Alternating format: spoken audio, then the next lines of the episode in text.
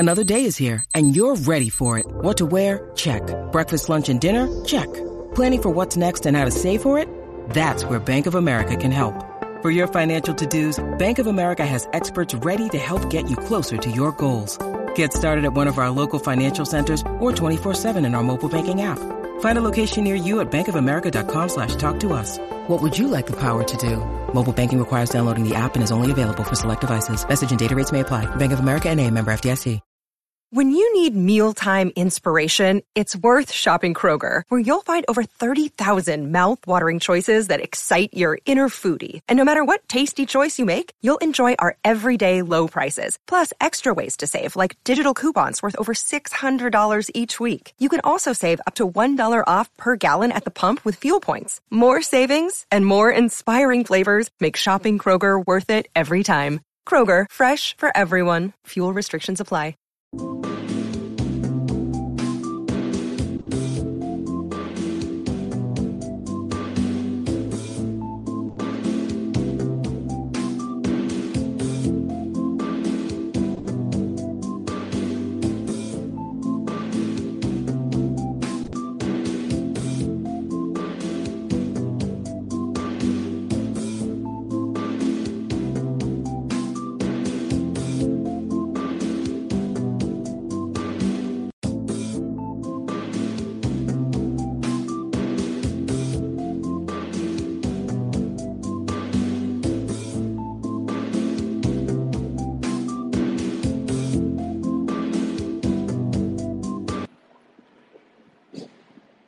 What's up, Kings fans?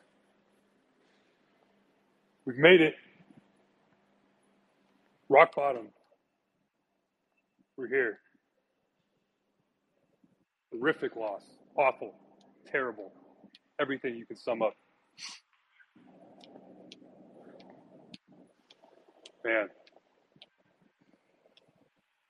You thought that Kopitar ceremony was going to ignite some energy into this team. It did for 20 minutes.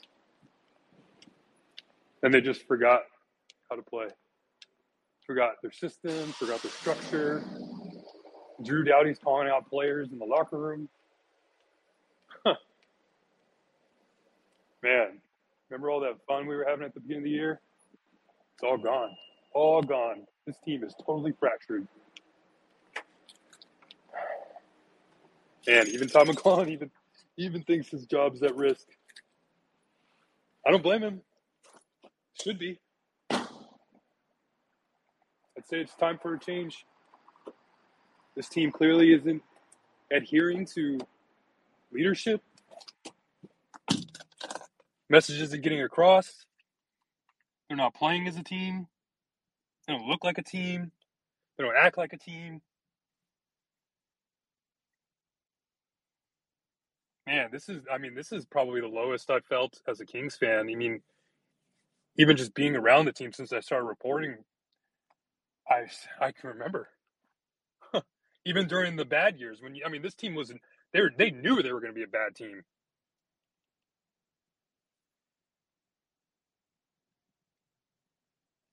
I don't know. You get out a 3-1 lead and you lose that two goal lead again, and it's just poor management, just awful management.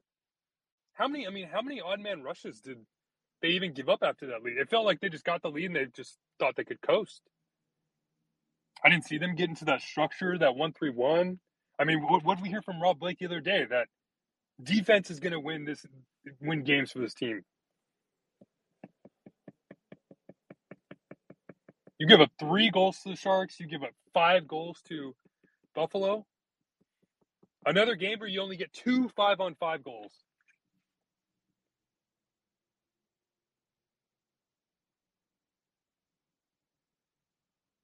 This team it's broken. They're broken. Broken. I'm actually at a loss for words about how bad. I mean, I'm sitting there waiting, and like it was weird. Like after the first like stretch where Buffalo kind of turned it on, I'm thinking to myself, "Oh, here we go again." They haven't given you any confidence, thinking that they'd be able to turn it around, or pull out a game like this.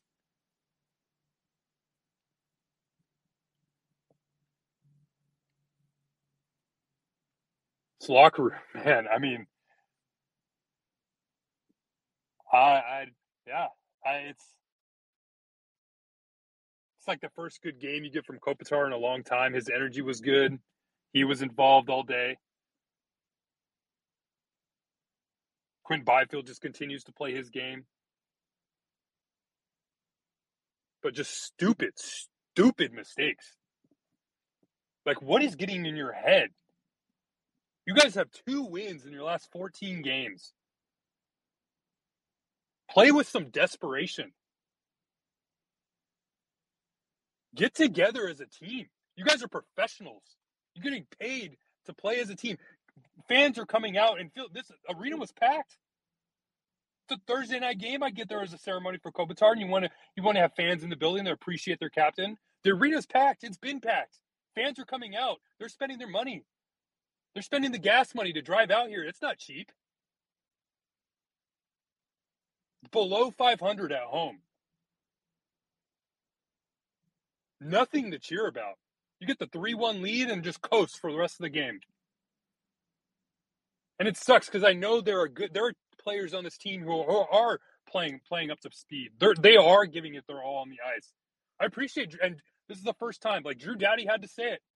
It's about time. We needed to hear that. There are players in the locker room playing for themselves, not playing for the team.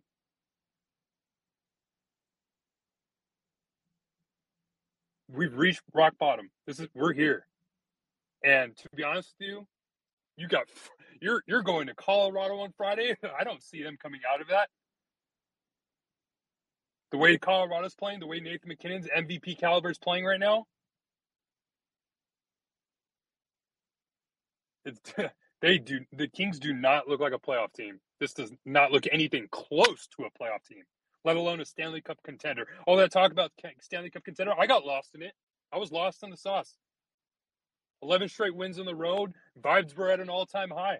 We're breaking records, scoring goals at will. Drew Doughty saying, oh, it just feels like we can score whenever we want.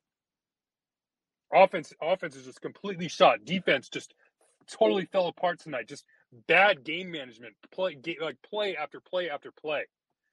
That line change on that third goal was just awful. Just what are you thinking at that point if you're on the ice? You call a play and a lot of people want to point the second, I believe it's the second goal on Alex Laferriere, that turnover at the blue line. That's not on him. And Tom McLellan said so is best. Why are you calling a play to have a righty take a puck at the blue line that high? He's done. He's cooked.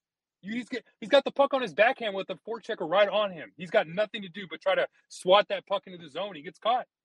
Whoever called that play, McLellan said it best. That's just the stupidity. Stupidity. Mindless. Not getting your head in the game. Man, after the Sharks game, I was numb. I was just numb to the fact that, pity point, whatever. But now it's just anger. Frustration's not enough. It's just you got to be angry now if you're a Kings player, if you're even a Kings fan. Kings fans are angry. If you're on the team, you got to be angry. If you're a coach, you got to be angry.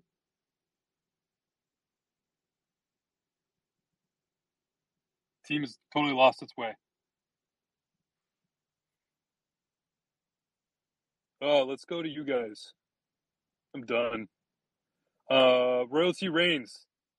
I'm gonna try to get to as many of you guys as possible. So hello, I apologize if I cut you guys off. Yeah, what's up, man? Hello? Yeah, you there? Looks like you're kind of. I'm gonna get back to you, Royalty Rain. Seems like you're kind of figuring it out. I'm gonna go to Nick, at LA Kings. Nick, what's up, Nick? Hey, Russ, how you doing, buddy? Oh man, we're going through it, man. We're going through it. I get it. And you know what? I think personally, if I coached against this team, I could hold them to 2 goals.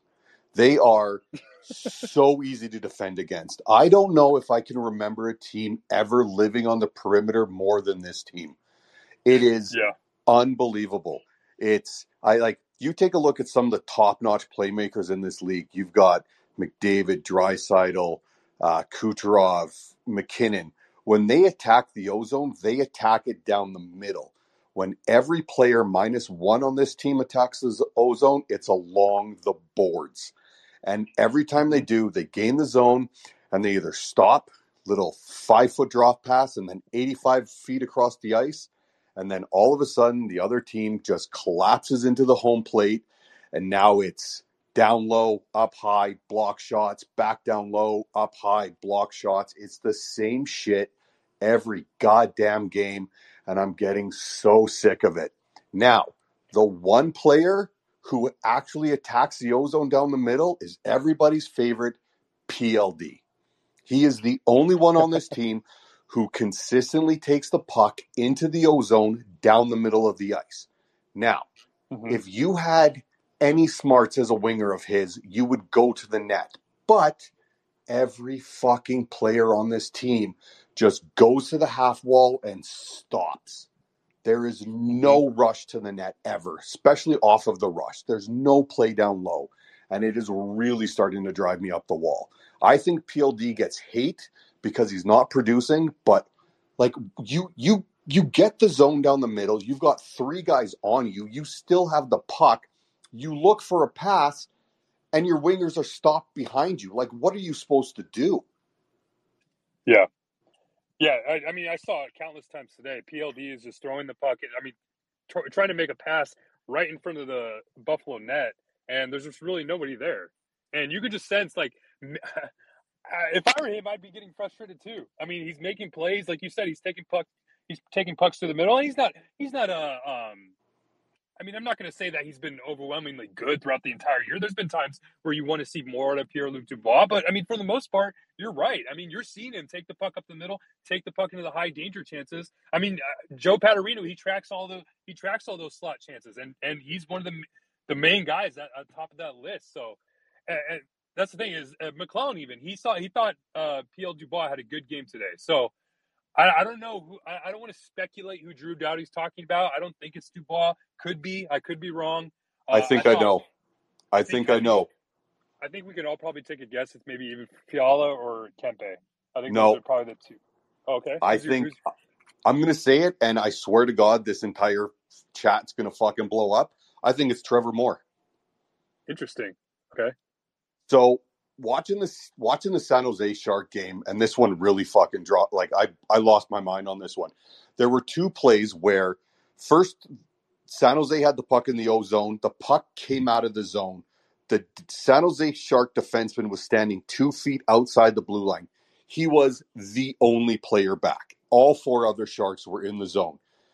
Trevor Moore comes up the boards, and all he had to do was just lay a shoulder into this guy. Just lay a shoulder in, somebody else comes up, grabs the puck, and it's a 2 or 3-on-0.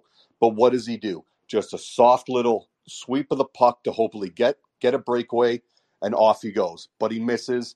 The guy's able to get the puck back into the zone. Everybody circles, and there's more sustained pressure by the Sharks.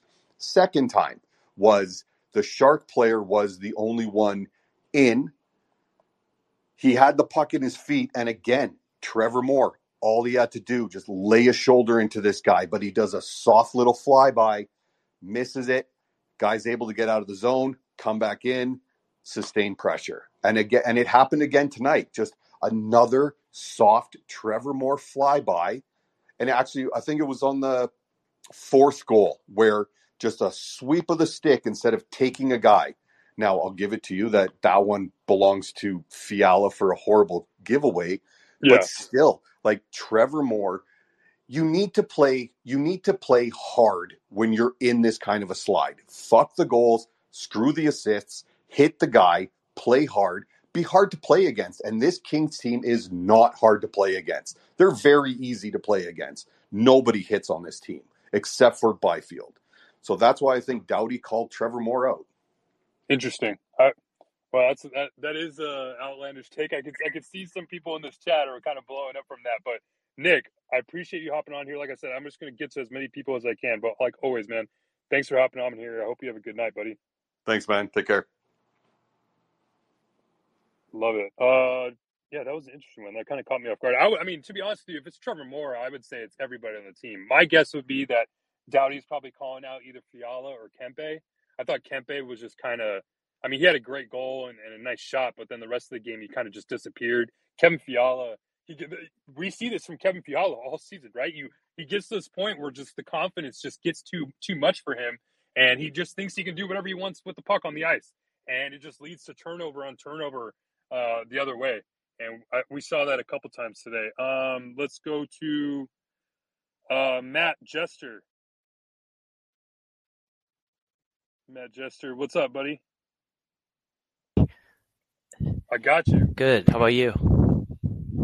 Oh, man, we're going through it. So I've been thinking about this a lot over the past few weeks. I just really been racking my brain trying to figure out what's going on here. And it just seems like the culture shifted, man. I mean, like Fiala came here. He was good.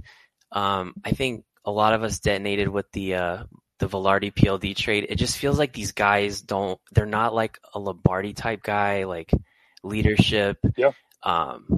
You know.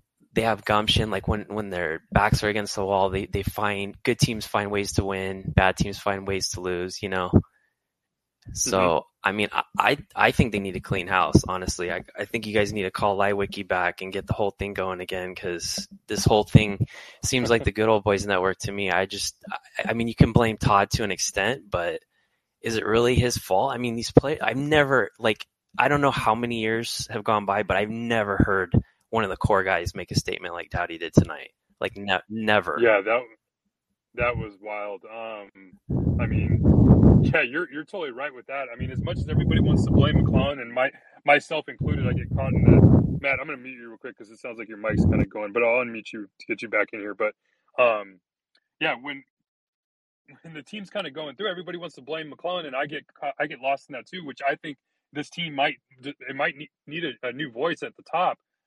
But as much as we want to point the finger at McLellan, this is Rob Blake. This is all Rob Blake's fingerprints all over it. You had a locker room like we talked about on the game after the game against San Jose. You had a locker room that was pretty tight, right? You had Alex Iafallo, a guy that Antti Kopitar loved playing with, that was really close with a lot of players on the team. You had Sean Durzi, who was really close with Phil Danault, who used to bring coffee together, coming to every game. Young player. That's exactly what you want to see, is you see a young player developing with a vet. That's great. Then you had, and even with Durzi, you had Durzi even getting with Gavrikov, doing yoga on the ice. It's heart and soul type players that you're seeing. And where is that heart and soul? It's gone. And it's because Rob Blake has made trades and limited a lot, and the trades that he's made has limited the amount of movement and a lot of capability that he can make in terms of making these changes when the team's going through it, because of the salary cap situation. So, I mean, as much as we want to point it at Tom McLellan, this is a lot to do with what Rob Blake has decided to do with this team. And unfortunately, when you go through this slide and you're not able to make those changes, make those trades, call up other players because the salary cap's up against it, it's the general manager that we have to talk about. Oh, Matt, I think I removed you. Sorry. Matt, I removed you. I'm sorry. If you want to speak again, go ahead and request. I'll get you right back on here. But I'm going to go to the next person. Let's go to...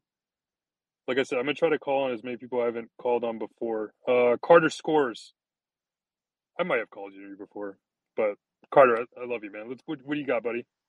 I really want to dunk on this team so hard, man. But I really just want to talk about Brandt Clarke.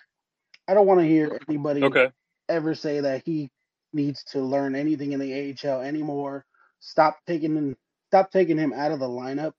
He's an NHL defenseman, and the last two games has proven it, regardless of how bad this team has played. And, yeah, if he's our number one defenseman of the future, I'm really excited for him. And he knows what he's doing out there. And there's no way he should ever come out of the lineup for the rest of the season.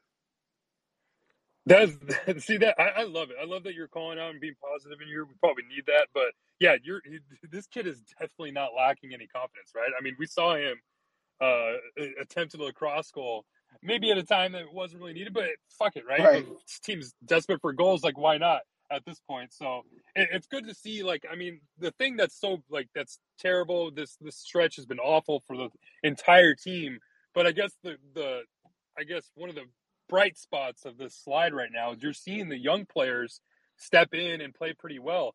I mean, Brandt Clarke has come in and made a little bit of an impact, but Quinton Byfield, I think, has been the MVP of this team during this entire slide. Just a guy that continues to be consistent. And, like, what does that mean for this team right now? When you have a player 21 years old, he's been called a bust for the last 2 years, and he's in the middle of his breakout. And, yeah, the entire team is going through right now, but Quinton Byfield is sticking to his game, bringing the energy every night. And, I mean, you have to be happy about that if you're a Kings fan, right? Absolutely, yeah. Byfield and Clark, the future definitely looks good. But I'm in agreement with a couple other people that said we need to clean house. You can blame Todd a lot, but at the end of the day, he's got the roster that was put with him from Blake. You can only do so much for that, and being in cap jail and all that stuff. Yeah, so it's pretty much all I wanted to say. But yeah, thank you for having me on, man. Yeah, appreciate you hopping on here, buddy. Let's keep it rolling. Let's go to Luke Stubbs. Luke, what's up, man? Yo, how's it going? Oh, it's going. It's going. I had some thoughts. After hearing from Todd today on the press conference, I think it was good to hear. You know, he took accountability. Yeah. I wonder if we cleaned house and some of the assistant coaches, you know, started from there. Maybe make a small little splash, get the guys going a little bit. But I don't know. Clark looked good, like some guys are saying. But I think Todd might be the guy. But I think we got to make a little change here and there. That's the thing that sucks, right? Is if you're a coach, what other buttons can you push? And I question a lot of his lineup changes. I mean, for some godforsaken reason, they want to continue taking Jordan Spence out of the lineup when he's probably been one of the more consistent young players on this team throughout the entire year. I guess Byfield included as well. For sure. But, yeah, but when you're a coach like McLellan, you just see that stupidity. And I'm glad he used that word, stupidity. Yeah. Because that's what we all saw tonight. It was just stupid mistake after stupid mistake. It's like, what are you supposed to do if you're a coach? I mean, I guess you maybe bench a player or two. That's probably what I would love to see. I'd love to see him start utilizing a little bit more of his, utilize your timeout when you actually have it. For sure. And give yourself a little bit more leeway when things are slipping away. But, I mean, for the most part, though, there's only so much he can do. And he's not a rah-rah guy. He's not going to be yelling at the guys. But, I mean, this team kind of needs it right now. I agree. I think Drew Doughty was the guy at this point, and he said what needed to be said. Yeah, definitely. It'd be cool to see some more leadership out of Phil Danault, I think. I think he's a pretty quiet dude in the locker room. Just based off what you hear from Todd, he just says 8 and 11. You don't hear a lot of 24. I think Danault flies under the radar with his leadership. Like I said, it came to the forefront a little bit more last year because his kind of connection with Durzi, mm-hmm. And I mean, Danault's a guy who's always going to leave it all in the ice. So. As far as I think he's kind of maybe a Kopitar, where he's not necessarily that rah-rah guy either, but you kind of just see that leadership kind of portrayed on the ice. And hey, but I mean, at this point, how far can that take you, right? I think this team needs a little bit more of get in your face and start whipping some ass, right? And I think Doughty's the type of guy who's going to do that. And he said it best himself too. He's we all know how Drew Doughty is and how vocal he is as a leader and a player on the ice, and he said himself, it's he can only go so far when he's constantly yelling and constantly talking. I'm sure that can get annoying if you're a guy, but I mean, that's what people need to hear at this point. So it needs to come from everybody. It needs to be a full team buy-in. It can't just be the leaders that need to buy in. I mean, there's plenty of leaders on this team. Adrian Kempe has been here long enough. Matt Roy's been here long enough. You have players that are on this team that have gone through it already and been through some of this rebuild, and now you're entering contender status. You have to realize what you're losing right now. You're losing an opportunity to win the Stanley Cup. This doesn't come very often in anybody's lifetime, let alone like an NHL player when you get that chance. So you're on a good team, and if you're not buying into the structure and the team mentality, then if I'm Rob Blake, you got to go at this point, or if I'm McLellan, you got to sit. So that's kind of as far as the lack of that raw leadership, I think it just needs to be from everybody on this team, not just one or two guys or the guys wearing the A's or the C. Yeah, I think you want to see a guy like Trevor Lewis step up a little bit. You know, he's won two cups. He's been through the Stanley Cup. You know, I think it'd be cool to see him get the guys going a little down there too. Yeah. Him. Who else? I mean, Trevor Moore is kind of entering that status. Gavrikov, he's been with the team a little over a year now. Yeah, for sure. I mean, it's got to be everybody. Mikey Anderson too. So, I mean, it's hard to single one or two guys out. I don't think it's necessarily like to speculate on who Drew Doughty's calling out. I didn't think it was Trevor Moore. I don't think it's Trevor Moore. I think he's more or less calling out a player possibly like Fiala or Kempe, just from what I saw tonight. Yeah, I agree. I could be totally wrong, but just kind of from what I've seen, and that kind of fits the mold of Fiala or Kempe. For sure. Well, appreciate you having me on. Yeah, appreciate you, buddy. Have a good one. You too. Let's keep it rolling to... Oh, man, there's so many of you. I love it. Let's go to Ty. Ty, what's up, man? Oh, it looks like you're connecting. I'm going to keep it going to someone messaged me. Let's go to Brandon. Ty, I see you're connected. Hello. So... Oh, Ty, what's up, man? Brandon, I'll get to you next after Ty, if that's cool. Yeah, I'm actually a writer from Winnipeg, so I'm kind of I like the Kings as well, and it's been kind of frustrating seeing what's kind of happening to your team, and I'm kind of wondering about, I guess, Dubois and how he's looked in LA. I've seen some games, and I don't know if that's maybe getting on teammates' nerves and stuff. I know I've heard some stuff in the chat that he's been doing some good stuff down the center of the ice, but I'm seeing a lot of kind of what I saw in Winnipeg from him, and I think it's kind of welcome wore off with teammates here in town. So I'm wondering how is that going in LA? And the kind of the loss of Vilardi and Iafallo, you know, they're two guys that have been doing really good once they got, over here to Winnipeg. Yeah. I mean, we heard the stories, right? I mean, coming out of Winnipeg, coming out of Columbus, and we see those splashes of that same kind of storyline. That nonchalance, the laziness, it's there a bit. But I think, to be honest with you, I think overall he's been okay. I don't think he's been great. I don't think he's been too bad. We're at the point where he's been, like, losing games for this team. I think a lot of people want to point the finger at him and McLellan with that quote that he had after the game last time. But this team, they're not losing games because of Pierre-Luc Dubois is not performing or producing. They're losing these games because it's the entire team that's going through it right now. So, yeah, like Pierre-Luc Dubois being paid to be an impact player, like McLellan said. But at this point, like he even scored today. So maybe it was a little bit of a softie that Levi gave up. But even then, I think we probably could see a little bit more out of him.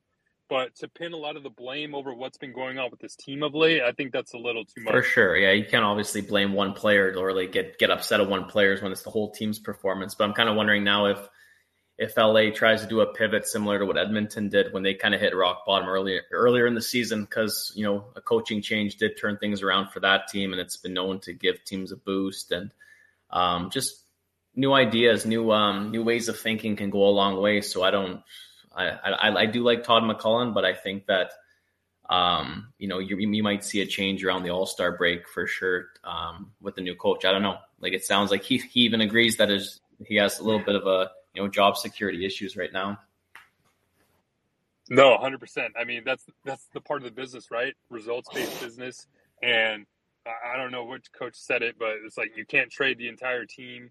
And unfortunately, in this business, when we see a team go through it, like we've seen a couple times throughout teams in the NHL, they make the change at head coach. And sometimes, like you just said too, like you just need a new voice in the locker room because the message isn't getting across. And I mean, personally, I think we've reached that point. I think we've reached the point where, for some reason, I love McLellan as a coach. I think he does a great job in terms of really kind of being transparent and talking about not like, just kind of to us, the media, and to the fans about what's really going on with this team. I mean, if you really want to understand what's going on with the Kings, I mean, just watch any of one of McLellan's availabilities. He'll tell you straight up. He's not going to beat around the bush. He's going to paint the picture out what he's seeing and tell the media and tell the fans. So that's the unfortunate part is when you're going through a slide like this, you have 2 wins in 14 games. Absolutely.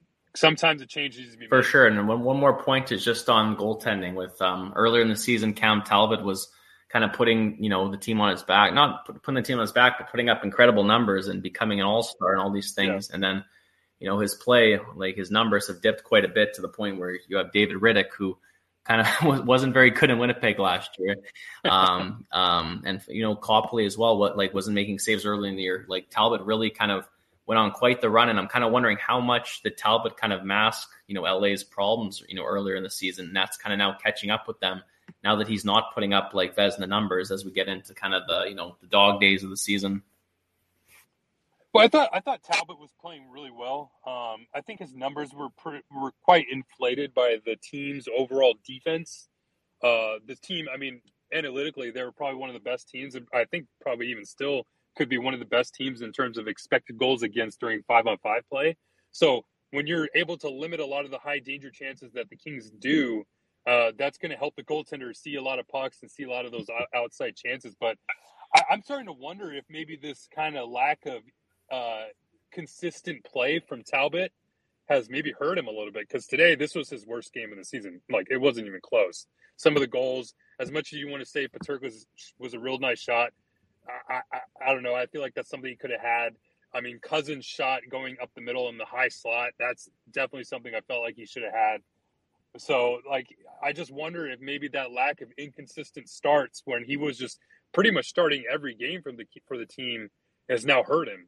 Because now it's gotten to the point where if Rittich doesn't pull through and Cam Talbot doesn't figure it out, man, this team is in a world of hurt. For sure. And obviously goaltending has been a big thing in LA the last couple of years, and trying to find that good, that solid, number one goaltender that can kind of carry you guys through, the season and the playoffs. And obviously, whoever past goalies, Korpisalo, haven't been the answer. So I really hope that, I don't think it's Cam Talbot either in the long term, obviously with his age, but I really hope, LA can come up with, a top goaltender. There's not a ton of them in the league, but, if you can nab one, it kind of can mask, a lot of your team's problems, as, Hellebuck's done here in Winnipeg for many years.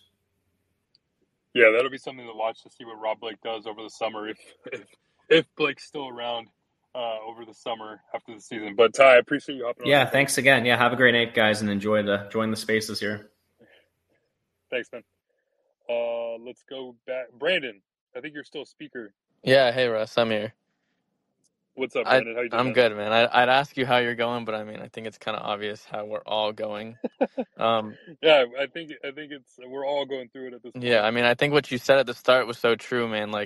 The tickets are expensive, the parking's expensive, the traffic sucks. I don't live close to the rink. The ride home sucks, and this shit ruins my mood like no other. This team losing just, especially that, just ruins everything. The mood is so down.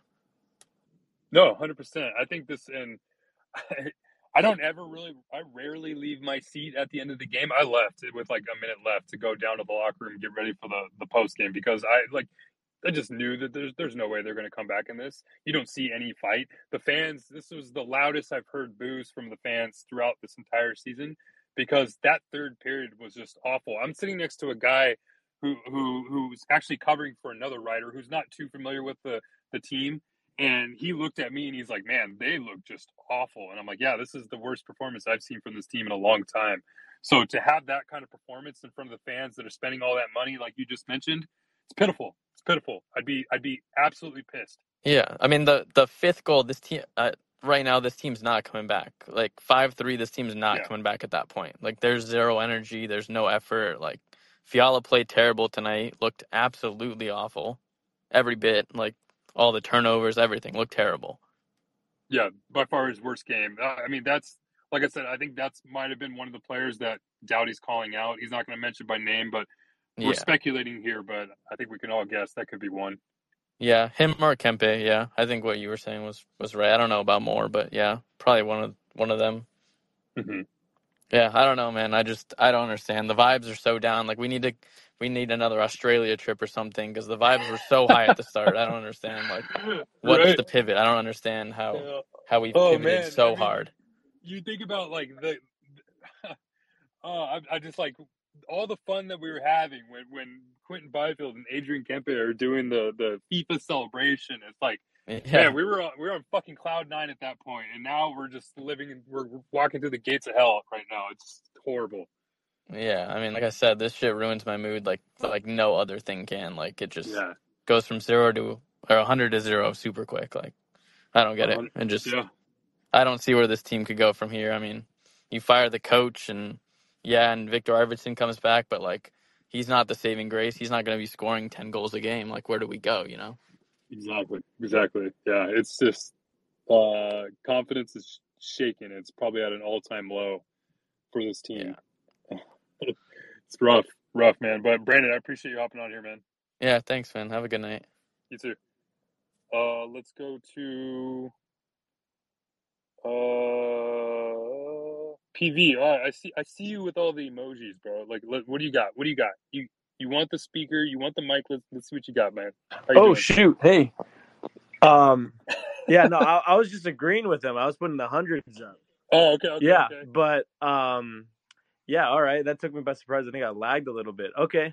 Sorry. No, you're good. That's all right. I enjoy this. Well, like I said, last Spaces, I was at this game, and I was sitting next to the Royal Army, waving the flags and everything, and the energy died in the stadium after that fifth goal. Like, oh my God, it was just, I love, Mikey and stuff, but he's like, let's get some noise, Kings fans, and everyone's it was just they do the fight or you got a party Beastie Boys. That was sad. That was sad. Yeah. And I know they do it every game. And it sucks because Mikey, they do. But when you lose like that, it's so disappointing. It really is. Mm-hmm. Yeah, but again, like you said, Talbot needed to make some saves, and he did. But like that fifth goal was really the dagger. I don't think anyone was in front of him from my recollection, but no, that's, I think he'd probably tell you that he should have had that one. I think he should have as well. And you can go on and on. I remember there was this one play, I think it was in the third period, where Moore's skating up the ice and he just gets stripped of the puck, and it looked almost too easy. And I know I'm not being paid, $multi-million a year to play pro hockey, but it just seemed like the energy from the crowd wasn't there. As a result, the energy on the ice not being there. Mm-hmm. And, I mean, after the first period, I felt like even toward the end of the first period, like when they had the 3-1 lead, that momentum didn't really carry on. You didn't see them really try to go all out for that fourth goal. It just felt like they just settled and then lost their whole game when Buffalo just turned it on them. Yeah, but I mean, exactly that. I was right. That's the exact type of thing that everyone was feeling. You're in the bathroom line after the game, and babies are crying. Like it, that sums it up. I mean, and the dad's like, it's okay. Like, it's going to be fine. And the kids are crying. And that's how you know that the team's in deep shit. No, man. Yeah. They're in it. They're in the deep shit right now. That's for sure. Yeah. Man, I'm just trying to light the mood, but seriously, I mean, I don't, like you say, like you've been saying, and honestly, what my dad's been saying, it's not Todd's fault completely. It is what he's been given. You can only do so much when your depth has been traded. You can only do so much when you're cap strapped. Unless you want to trade a really big name, a core piece to this roster, the ones that are making the big money. You can't really do much, right? Yep. If we make any moves, they're likely going to be some depth pieces that are they really going to move the needle, right? Like Doughty said, it has to come from inside the room. It really does. And if Blake, which I don't think he does feel this way based on his recent comments, thinks that the way to move the needle is to fire the coach, then he's going to do that. But I don't see that happening. I mean, it'd be a surprise after what we heard from Blake the other day, but it's gotten something like, what was his quote? He said he's waiting for the leadership to pull them out of this. And he kind of clarified saying it's the players and management. And how many games ago was that? 3-4 games ago? And they haven't pulled themselves out of it. And you can't continue. We're not going to hear from Blake again until probably after the deadline, which is not that, the March 9th? I could be wrong. But that's still a ways away. We're still a ways away from that. And if you're not going to come out and get in front of it and talk about, you can't continue to lean on that voice, that message that you had a couple last week or so, there's got to be a change. You can't continue to have this, because if this continues and you haven't made a big change, I won't start blaming fans if they don't want to come to the building anymore at this point. For sure. And, I've been to 6 games this year, I think, one in Anaheim, and that's the one we won. And then we was at the 27th game when we beat the Sharks, and the rest have just been tough watches. And, I won't lie. It's starting to be like, should I buy these tickets? Because I don't know if we're going to win at home, Yep. you gotta put out a product that people are going to want to see at the ice. And the boos were loud at the ice. They were loud. Yeah. Could you hear that from? I know you said you left early. Could you hear that from the back room? Deservedly so. Yeah. I walked down the hallway to go from my seat to the elevator, and it's kind of back further a little bit. And I could clearly hear the boos. I heard the horn go off, and just fans. Yeah, they deserved it. So I don't blame them. They were loud. PV, I appreciate you hopping on here, buddy. I'm gonna get to the next person. Yeah, please do. You have a good night. Thanks, man. Have a good one. Let's go to Royalty Reigns. He said his mic is working. Where are you at? There you are. All right. Here you go, Royalty Reigns, your speaker. Is your mic working? I can hear it.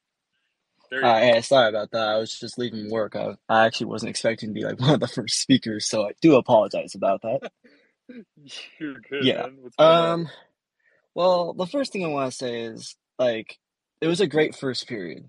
We scored 2:55 into the first. When was the last time, honestly, I can remember, we jumped out, had great pace, and we scored first? And then when they responded, we responded back. And then, of all the people, people have been mixed emotions about with PLD, he ends up scoring. It was probably the best period of hockey I think I have seen in the past, 14 games. And then as what Drew Doughty said, they think it's a cookie, and we end up blowing it.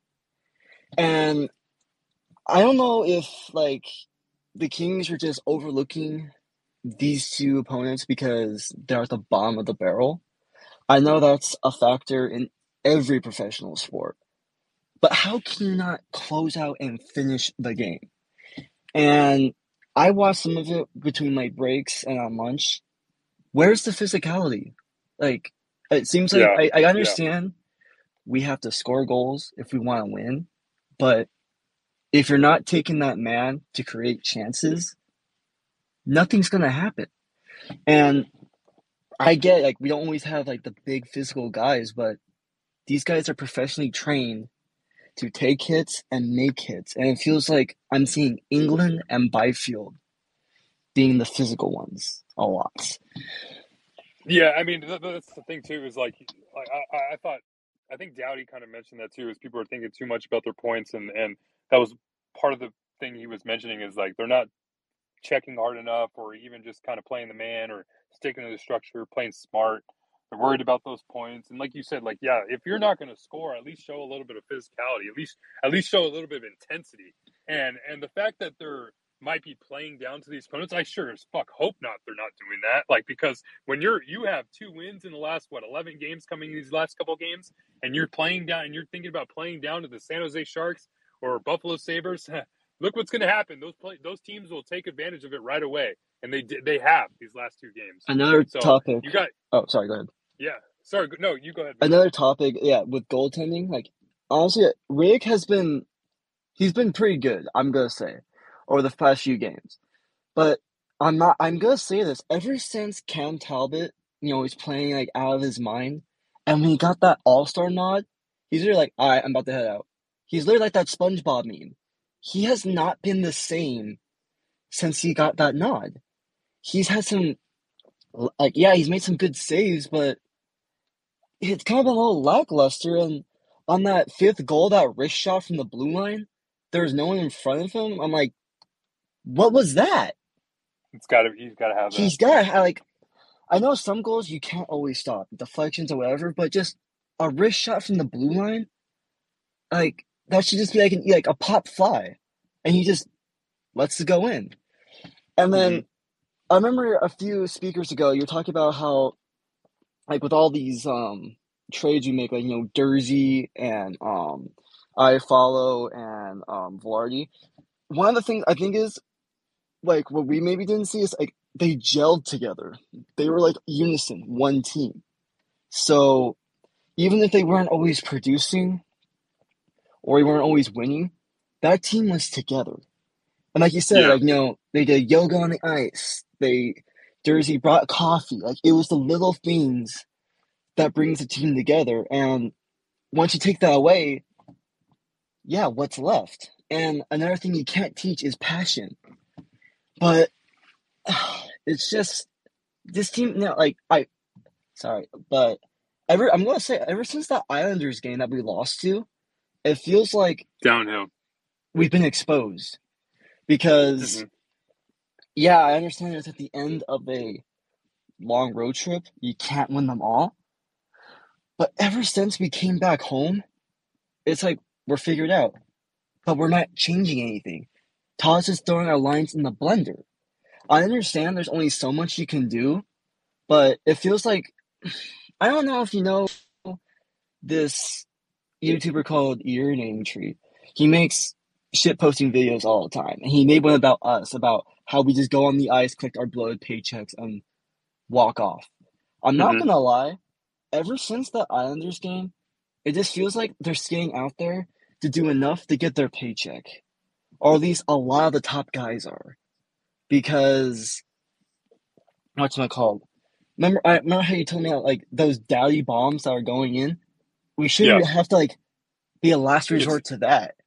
Yeah. It just feels like I appreciate you, but I mean, like I said, I'm going to try to get to as many people. So I'm going to cut some people off, but I love you hopping on here. But I totally understand everything you're saying. But I don't know if they're just like collecting a paycheck, but it certainly seems that way, right? Ever since the Islanders game, I feel like that's the game that everybody's pointing to, is that Anders Lee game. So I mean, understand. yeah. I was a big fan of that PLD trade. I think maybe we're kind of, or myself, I'm just going to point to myself, is maybe I kind of overlooked is when you have a team that's cohesive and that has gone through a lot of the frustrations and I guess disappointment of losing to the Edmonton Oilers. I mean, you would think that maybe that team would maybe come together and get closer and more unified and say, okay, well, we're building something here. And yeah, it's been rough the last couple of years, but we know we can get through this, and maybe we kind of lost that a little bit. I think the team is better on the ice than what – I obviously think they're better on the ice than what they're thinking or what they're playing like lately. And I think the team has been better in terms of talent than they are the last few years. Yeah. But, yeah, you're totally right. I feel like they're missing a little bit of that unification, that cohesiveness that we saw the last few years. But quick thing. Want to say one thing I am noticing, despite the slide, our Kings fans are showing up more. It looks like we're selling out more during the week than I saw last season, even when we were winning more. And like other speakers said, we're not putting out a good product, but even with the expensive tickets and the bad weather, we're showing up. So that's all I wanted to say. Thank you for taking me again, and I hope the rest of your space goes well. I appreciate it, buddy. You have a good night. You too. That's the thing, man. I mean, Kings fans we're the most passionate out there. We're never gonna waver. We're what's that like Shia LaBeouf meme where it's like this? We're in this now. Like we're part of this. Like this is us. We're all here. We're all part of this. I saw a couple people that I hadn't seen before, but Colin, what's up, buddy? What do you got on your mind? Hey, Russ. So I know you're gonna bring some heat, so lay it on me. No, I'm just numb. Okay. I've been. That's how I was after the Sharks game. I've just gone into this stage where I just like pre-numb myself. Like I've been prepared for this since beginning of December. Like I felt like, and some people on King's Twitter saw the signs where things were falling apart. Like I just felt like I never saw them beat a good team the entire beginning of the season. Like they lost to Boston early on. They lost to Vegas. They lost to New York in convincing fashion. They lost to the Islanders, who were even a decent team. Like, all those streaks where all those, you know, all the bottom-feeding Canadian teams in November and December, and then we were just, like, all focused on the number of the winning streak at the beginning with the road trip. No one cared that we were just not winning against those top 5-6 teams in the league. We lost to the Jets. Like, when Vilardi came back, we lost to Edmonton the first time we met them. Like, even though Edmonton back then still was pretty far away from us, we knew Edmonton was going to be back. Anyone who was paying attention knew Edmonton was going to be back, because they looked at analytics and saw how much they were underperforming their stats. So it's just, it's frustrating when you see it coming and you try to mention things about the Kings showing signs. And people are like, you know, like, I was like, oh my God, you need to appreciate how good they're doing. But that just never meant anything to me, because I don't care what they do until it's game 83. Like, nothing they do in the regular season matters to me anymore, because in my entire time as a fan for the last decade, I have not seen them win a round. So I do not care what they do during the regular season. I have never cared in the last 5 years what they do in the regular season. Well, we should start caring about what they do in the regular season now. I mean, but it's just like, it just further confirms, like, oh, they're not going to win a round, so I'll see you next year. Like, if I think they're going to win a round, then I'll get excited again. But if they're going to have to fight to make the playoffs, like, why am I getting my hopes up to win a round? Like, Kings fans have gone through this before. Back in 2012, they fought tooth and nail just to become a playoff team, and we saw what happened there. I mean, but at this point, like, if you're struggling, if this team is struggling like they're struggling right now just to clinch a playoff spot, like, I'll push back a little bit, because I thought early in the season, like, yeah, sure, they weren't beating a lot of the good teams, but even when they were beating the bad teams, they were really beating those bad teams. And a lot of the analytics, like, even when they were losing those good teams, I thought they were still really involved in those games. But now it's, like, gotten to the point where, like, they're not even beating bad teams right now. So, I mean, yeah, you could say that at the beginning of the part, but I agree with your assessment saying that at the middle of December is when we really started to see this turnaround, because I feel like that's when it really started. I agree with what you're saying. Like, obviously, I don't want to say that we were a bad team when we were barely losing. Yeah. I don't want to be misconstrued that I ever thought the Kings are a bad team. I still don't think they're a bad team. I think they are underperforming what they should be. Like, their shooting percentage is way under. Like, they're still getting good analytics on their chances. It's just, obviously, I don't believe they're a bad team. Like, there's something mental going on. It's just, but it's so hard to just say that I am like, oh, I just want their mental to be better, because I'm not looking to progress towards something into next season. Like, it just feels like I'm a fan of the 2017 Capitals, where we're just stuck in this rut of being average. Yeah. And it definitely looks like an average team right now. It just feels like I'm kind of out there. It's just waiting that I'm just like, I was like, oh, I've already seen them make the playoffs. Like, ever since 2022, like, that season where, like, oh my God, the Kings are back in the playoffs. I haven't been excited for regular season results since that season, because once they make it, I was like, oh, okay, now I want them to win a round. And I'm just like, if I see them fall short of where they were last season, I just find it really hard to want to, like, nitpick all these issues. I just need them to, like, I just need them to show me that they want to be better than making the playoffs. Because they say they want to beat the round and be a cup contender, but I don't see the effort of a team that wants to be better. And I feel really bad. Like, I've been wrong about so many things the last year. Like, I feel so wrong about how I treated Durzi over the years. He brought, you know, intangible aspect to the team that I didn't appreciate enough. Yeah. That you were saying, like, the vibes of Durzi. He was just there every game making everybody smile. And it just feels like Dubois, even though he's not hurting the team with his play, he's obviously not playing up to par, and he's not hurting the team with his play.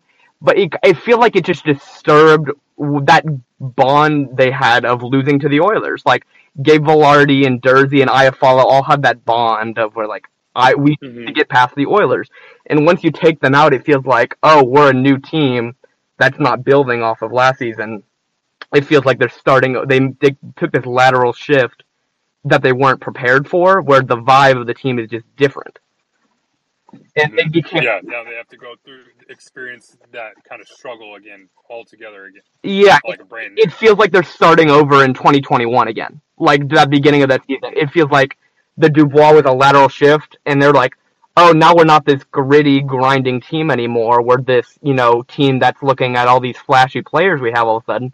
And they haven't been a team with this many, star-studded names in a while, where they just have these names that don't mean anything without points. But they used to be the team that had all these, misfits that would just bond together to make a good team. And now it's like they don't know how to deal with having skilled players, and they don't know how to place them. And that's like a coaching thing. And Todd got used to playing with gritty grinders, and this team isn't gritty grinders. They're skillful, and they need to learn how to combine the two in a way that's good and helpful, and they haven't figured it out. And that's just... Yeah, that's the thing, too, is if you want to have a structure in place and have these players play to their system, I mean, you have to make sure you're getting that message across. And right now, we're not seeing that message get across, because we're seeing players just play outside their norm. And, yeah, it's maybe it's more of the skilled players that like to, like, do whatever they want. And I've kind of been one that's always like, yeah, let the skilled players do what they do. Like, let Brandt Clarke be Brandt Clarke. Let Kevin Fiala be Kevin Fiala. That's great. That's what you brought them in to do here. That's what you brought them in here to do. But when you're losing games and you're kind of preaching structure, defense, and it's that message isn't going to get across 100% of the time to those players. So you have to figure out a way to maybe send out send a different message. I don't know, like, do something different with these players, or it's just you got to start benching or even start healthy scratching some guys, because at this point, if you're going to continue this slide and you're not going to make any drastic changes or make any drastic moves, then it's going to continue. It's going to continue like this. Like, this team went from, the identity of Todd tried to make everyone into an Iafallo. Like, every new player is like, okay, you're going to look at Iafallo, you're going to be him. And that worked, but they got the wall they hit was the more skillful Oilers. So what they did is like, oh, let's try to be the Oilers and try to go top heavy with the Dubois, the big name, the 60-point scorer who's at his career peak. It's like, oh my God, we got to get all this skill to match the Oilers, because that's who we need to beat. And then they lost. It's like, oh, but you forgot, we still need some Iafallos. And they all went the Dubois-Fiala route instead of the Iafallo. Iafallo Lizotte route, where they lost that gritty identity. And I hate to be the, the boomer, grit, defenseman's championship sort of guy. But it's just, they do need a little bit of it, and they don't have any of it. And it's just, it's gone. Yeah, I think they have a little bit of it. I mean, you look at, like, Kopitar's obviously still here. Danault's that 200-foot player. Trevor Moore, I feel like, could be a pretty solid 200-foot player. And, I mean, even on defense, too. I mean, you have, like, Brandt Clarke and Jordan Spence are really the only flashy kind of players that you have on defense. They're going to bring some actual skill. I mean, Mikey Anderson, Gavrikov, Matt Roy, Andreas Englund, I mean, even maybe Doughty. They don't scream flashy type of defense. They're not the Cale McCars or the Rasmus Dahlins of the world. I mean, those are few and far between. But even then, so, like, you have those players that are going to play tough defensively. And that's what we heard from Rob Blake, that, like, they're going to win games by playing good defense. And when that isn't getting done, and that it's going to, the holes are going to start be more, a little bit more glaring in that aspect. But Colin, like always, buddy, I appreciate you hopping on here, man. All right. See ya. Thanks. See ya. Have a good one. Let's go to Brian. Brian Flores. What's up, Brian Flores? How you doing, buddy? I was kind of delayed. Dude, I don't know why my Spaces was like 3 minutes behind. Colin was still talking on my end. Like, holy. It's all good. We got you now. Yeah, thanks, Elon. No problem. I'm, well, as good as pretty much anybody else, I'm guessing right now. I just kind of wanted to, come to bat for the Kings just a little bit, especially after that last. I think we need that. After that last speaker, like I love Colin, man. Like he's a really good insight, but I feel like there's a couple of things that I kind of disagreed with him on, and that's one, the early warning signs he was talking about how the Kings never beat, a good team. I kind of beg to differ. I mean, remember, we beat the Toronto Maple Leafs. They also beat the Vegas Golden Knights 4-1 at one point. I know it seems like years ago, but that was just a couple months ago. Yeah. But I think there's an argument to be made both sides there. I understand where Colin's coming from because there were a few games at the beginning of the season. I think it was more or less the Kings are kind of just figuring out their ways. I mean, what was the Hurricanes, the Avalanche, the Bruins? There were some teams there that they probably should have, the games that they should have won against those good teams. But I think there were other games where they did beat some good teams. But I definitely see the argument both sides. Yeah, and I definitely see where Colin was coming from, especially when it came to the one that I remember was the shootout loss against Vegas. But even then, it was a spirited battle. Yeah. I feel like the thing that Colin was kind of alluding to, and I think pretty much it's an underlying factor here with all of the Kings right now, especially when it comes to like the common denominator we have between like the Boomer fans and the New Age fans, is that the grit that we're looking for is the kind of fight. And I feel like you coined it best. Once they scored the fifth goal, it was done. Like there was no fight left in this team. And I feel like that's the main thing. That's the problem. All right. So I'm going to go back, and this is me like, taking a break from the Rob Blake, hate train that I definitely do believe he deserves. Just taking a look at Tom McLellan and his history. So, before I was a Kings fan, I was a Sharks fan. So I got to see Todd McLellan a lot more, as a Sharks fan. Way back came to the good side. Yeah, exactly. Well, my dad gave me an ultimatum, either move out as a 9-year-old or become a Kings fan. I'm kidding. Smart. Todd McLellan, especially back then, he had a lot of good pieces to work with. Back then, he had Devin Setaguchi, he had Joe Pavelski, Ryan Clough, all that, and all those strikers, and not to mention Marlowe, Thornton, all the guys that we know and hate as Kings fans. The thing is that he had all these guys cemented, and there's a reason why Todd McLellan won a President's Trophy as well as numerous division titles. It's because of the smothering style of hockey he forces his team to play. Unfortunately, that's not the way the Kings are built right now. They're built completely different than what Todd McLellan's used to coaching. And the thing is with Todd, right? He had it. He found the median in the beginning of the season. That's what we were seeing. That was the success. But the thing is, once Todd has a game, and I like going all the way back to 2009, once he has that one game that gets him to tuck his tail between his legs, he cannot for the life of him outcoach himself. He cannot get himself out of that rut. And I feel like we're seeing history repeat itself again here with the Kings. So my thing is either he needs to get a talking to. I know this is going to sound, asinine, but he needs to have the mental change, the shakeup, if you will, or the Kings need to find someone who will. And I feel like right now the Kings, like you said, odds are we do not move on from Todd McLellan, at least for the rest of this year. We're going to have to wait till the offseason. I do not see a midseason firing, although I wouldn't be surprised because this is kind of reminding me of 2012 a little bit when the Kings were on their like horrific losing streak. But just digressing from that, I feel like Todd just needs to find a way to get himself out of that funk and get out of his own way.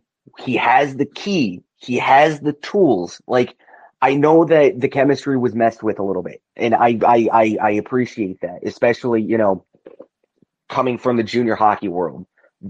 Chemistry is real. Anybody who thinks that it's it doesn't exist. You need to be involved in the locker room to see it does exist. But the thing is that it's Todd's job with these group of guys to help form that chemistry and to keep that chemistry going. Again, he found it in the beginning of the season, but somewhere along the way he lost it, and he just can't regain it again. He's always been a coach that doesn't – I mean, it seems like – I haven't really followed McLellan too much of his career, but it seems like he's always been a coach who kind of wants the players to kind of play themselves out of the whatever rut that they're in. And he's not one to make any huge adjustments. And we've seen that, I mean, a few times during his tenure here, right? And even, I mean, it's more specifically this season.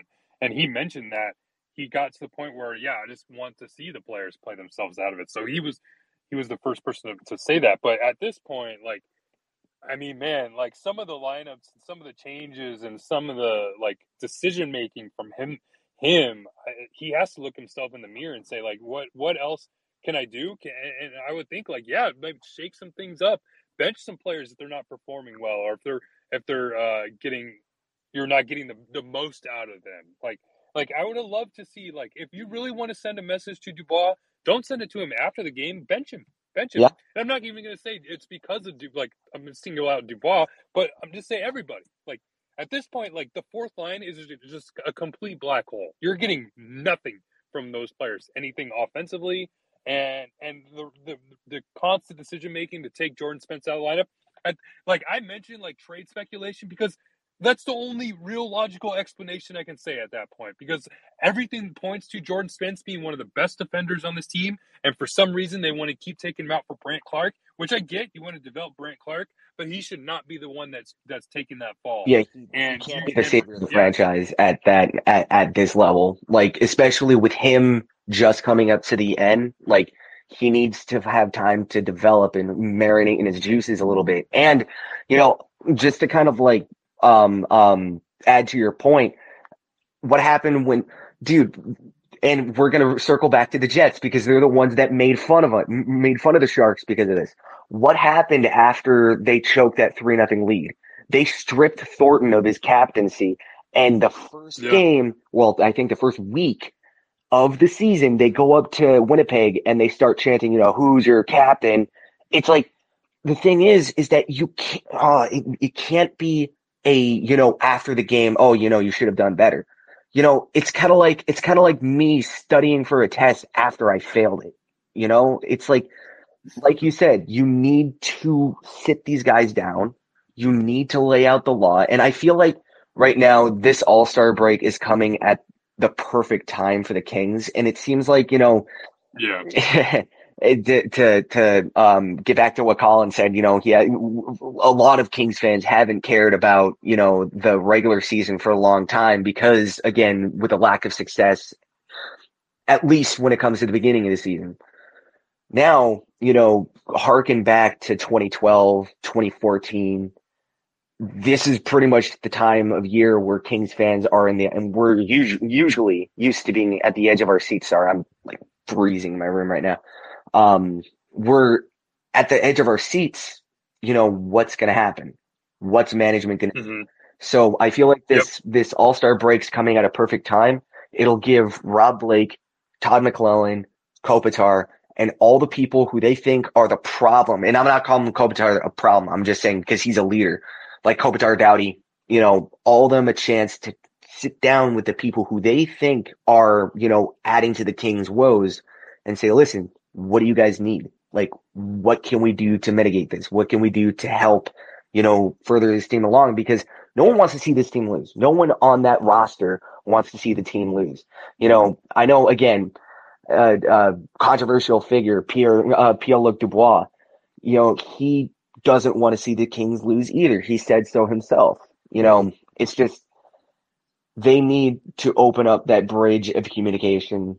And I feel like a lot of the problems that management was kind of sideskirting and avoiding for the most part in the beginning part of the season because of the inflated numbers and wins, now they're forced to look it dead in the eye and say, all right, there's the elephant in the room. What are we going to do about it? Yeah. Brian, I appreciate you hopping on here, buddy. But I hope that those hash out meetings have happened already. If not, that they need to have, I don't think it needs to be a meeting with everybody or just like the single players that they think are the problem. It needs to be like, put the block the door with the garbage cans type of thing, like players, like everybody just hashed out amongst everybody, because people need to start calling each other out. I think Doughty's kind of started it tonight.